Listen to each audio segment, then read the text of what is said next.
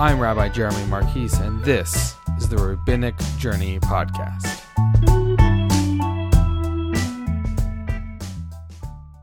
Welcome back to Monday Mishnah. We're in Mishnah 5, Chapter 2 of Brachot, and we return to our conversation about the Shema, namely that the rabbis say, if it is your wedding night, you are exempt from reciting the Shema. Rabbis recognize you've got other things going on, and that on few occasions, including your wedding night, that you are exempt. You don't have to recite the Shema.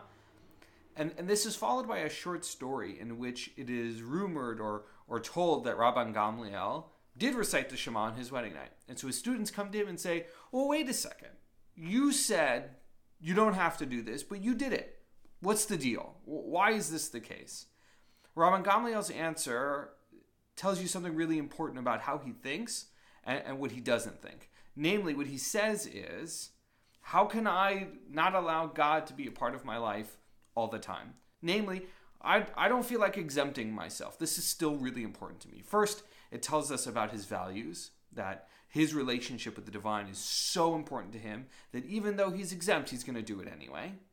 And the second thing that he says to his students is, he is willing and understanding that he has to be strict with himself for his own reasons, but he doesn't place that on his students. Now that's really, really important, something we should definitely pay attention to, which is it's okay to create more rules for ourselves, to be strict with ourselves with things that are really important to us, right? Rabban Gamliel's value was his relationship with the divine, and therefore he acted accordingly. But he doesn't place that on his students. The rule, as it were, still stands. And so when we remember the things that are important to us and we want to be strict with ourselves, that doesn't mean that we have to be strict with other people. We have to allow people to live their lives with the values that are important to them, you know, above a certain foundational level.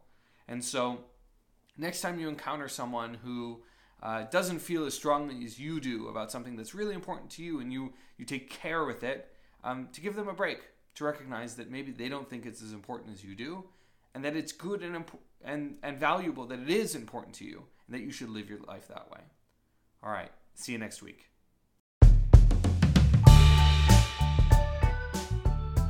Hey, I just wanted to say thank you for giving me your time and your attention, for listening to the Rabbinic Journey Podcast. It means so much to me. I really, really appreciate it. If you feel like I gave you some value, please subscribe, give me a rating on iTunes. It makes a huge difference. Thank you.